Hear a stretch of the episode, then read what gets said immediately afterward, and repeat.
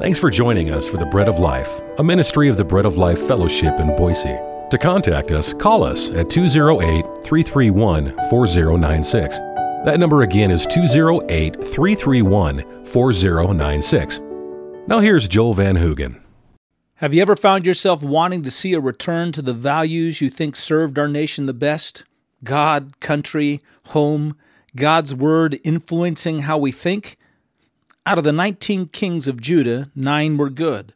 Of those nine, five led the nation into a time of moral, social, and spiritual reformation. But history shows that after each reformation came a strong falling away and a time of pronounced judgment. The greatest reformer was a king named Josiah. It was under Josiah that Jeremiah began his ministry.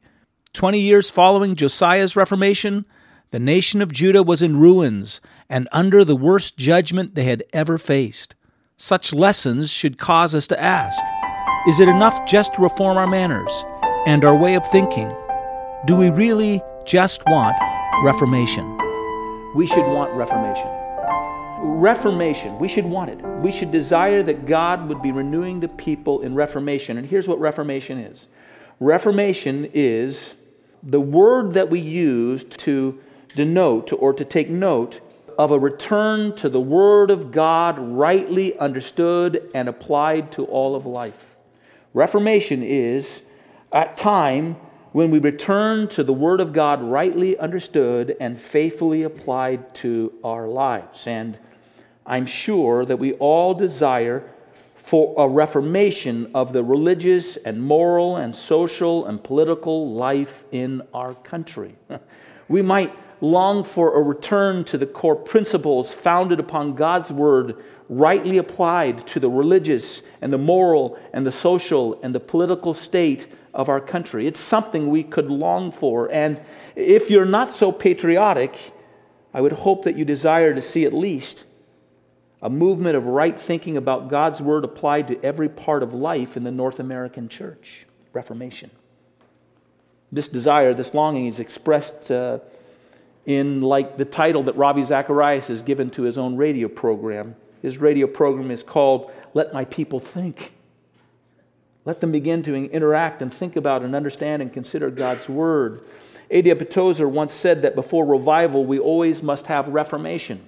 In fact, he said a number of years ago that I believe that we wouldn't want to see a reinvigoration of the life of the present state of our church because if we had revival, reinstituting or invigorating the life as we now have in the church, it would take us 100 years to get over it. It would be a destructive thing. You don't want to revive this kind of life, is what he's saying. You need reformation first before you have revival. There must be a change to a right thinking about God and about His Word. Our minds have to be turned to know and understand the Word of God and so the will of God more faithfully. To know His will so as to more faithfully obey it, and to know His will so as to more faithfully follow it. I think in many circles it's been rightfully a major concern for individuals that there be a turn in the heart of the Church of North America to begin to think more exactingly about what the Bible teaches and about what are the primary doctrines of the Christian faith. Not everywhere, but the argument of the church, from my observation today, seems to have changed from the argument that was in the church when I first began my ministry.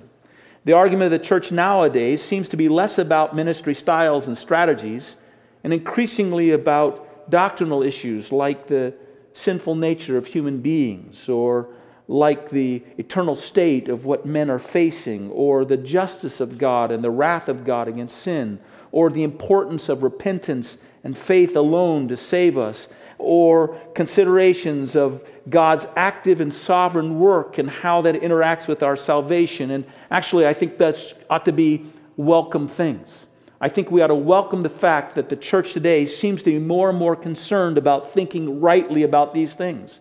When I first began in ministry, the considerations of what made a healthy church were judged basically upon the effectiveness of its programs. Was the busing program working? Was your Awana program really reaching out and gathering in more people? Were you getting more people involved? There was also a lot of consideration about the experiential payoff of your worship styles? Were you igniting the right kind of experience through the worship performances that you were carrying on in your church? And I think, I think today there are those who have become tired by the shallowness of such measures, and they've determined that reformation is in order and that it's important to think carefully and theologically and biblically in your theology about how you go about and doing church and what you do in the church. And I believe we should all see that as a good thing, not a bad thing, but a good thing.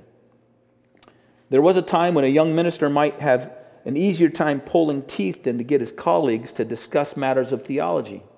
In the past, it was much more likely for fellow pastors to gather together and talk about church growth strategies, challenges to developing and maintaining dynamic programs, or the application of various psychological principles in their pastoral care. It was almost taken for granted that we all basically believed the same things, and so the idea was let's just get on with pragmatic ways to help people get the most out of their lives and get the most out of their Christian experience.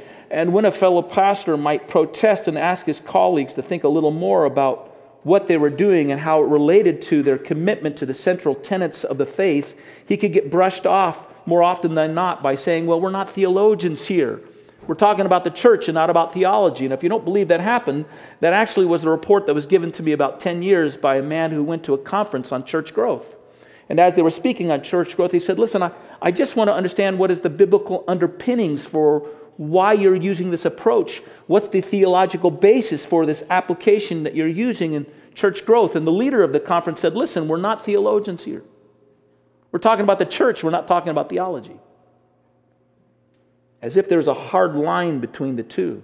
As if what we thought and understood from God's word had little bearing on how we conducted our ministries. And at the same time, there was this tremendously hard push to give people positive experiences and develop ministries that would be driven towards growth by meeting people's felt needs.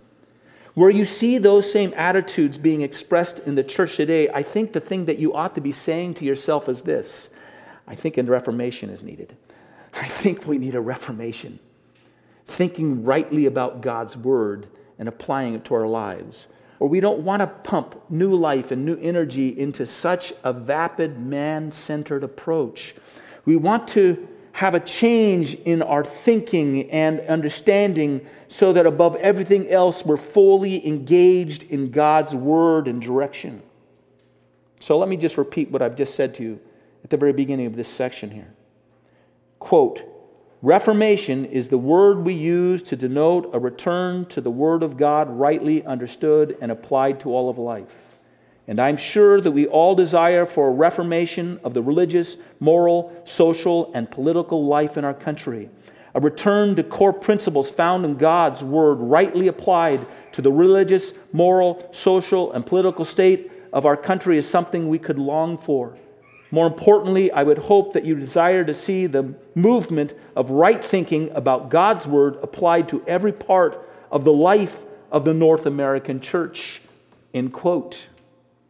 But now, let me ask you something. What if we got it? What if we got Reformation? What if it came? What then? What good would it be to us? Should we be encouraged? Should we think at that moment of time, it's all settled, it's all good. We're seeing the tide turn. Men are opening their Bibles now. They're considering these things. We're cracking it open. We're understanding God's truth. We're developing our scribal, legal understanding of God's truth. We're capable of teaching others. It's important, it's necessary. We've got our Reformation. What if you see it in your political history here? What if somehow things start moving in our government and we start seeing a return to basic principles that have governed our nation in the past? Should we breathe a sigh of relief and think, all right, happy days are here again? The sky is above our blue again, right? What do we do if we get it? Here's the third thing we should not want reformation without renewal. We should not want reformation without revival. Five kings brought great reformation to the nation of Judah, five reformations that were followed by a great falling away. What would we want of a reformation of right thinking and a right pattern of behavior if with it there were not a right spirit, a godly spirit of repentance and brokenness and utter dependence upon God. If there were a return to right thoughts, but beyond the thoughts there was no work of God manifesting himself to his people and doing a deeper work in their inner lives, would we really consider that a great advance? 2 Timothy 3, verse 5 warns of those who have a form of godliness but deny the power of it. Should we not be afraid that a reformation of thought and action could come to us that ultimately would fail under that heading, having a form of godliness but denying the power thereof? Josiah stood and made a covenant before all the people. All the people then stood with him and made the same vows. We're with Josiah. We say the same things. A great reformation commenced, but not 20 years after that reformation, the people all went into exile under God's judgment. Why? Why? Did they have reformation? Yeah. Yes, they had reformation. But was there a change in the heart? Was there with it a renewing work of the Spirit of God coming upon the people? Apparently not. Go to Jeremiah chapter 3, verses 6 through 10. The people of Judah are being at this very moment in time in which God is speaking to Jeremiah, because Jeremiah wrote from the time of Josiah all the way down to the last kings of Judah. The people are being led, and in the midst of the reformation that is being carried out by this righteous and good man, Josiah. And God is speaking to Jeremiah, and he's reminding Jeremiah of the idolatry of the nation of Israel, which caused Israel to be taken away by the Assyrians. And then God tells Jeremiah that he sees something worse in Judah at this very moment. And the moment is the moment of Reformation. It's in the midst of the Reformation. Listen to what he says. The Lord said also to me in the days of Josiah the king, Have you seen what backsliding Israel has done? Those are the northern tribes.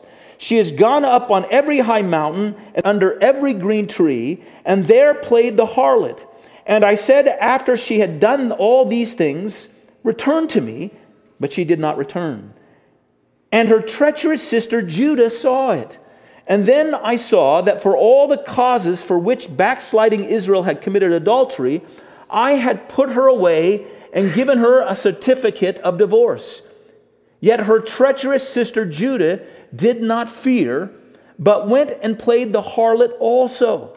So it came to pass through her casual harlotry that she defiled the land and committed adultery with stones and trees. Now, verse 10 And yet, for all her treacherous sister, Judah has not turned to me with her whole heart, but in pretense, says the Lord.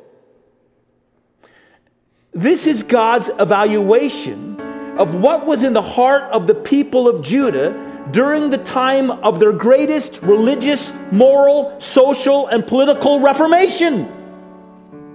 When they were getting it all right. They have not turned to me with their whole heart, but in pretense. More is required than just keeping the law.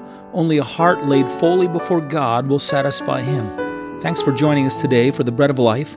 For a copy of this message, call us at 208 331 4096. For now, God bless you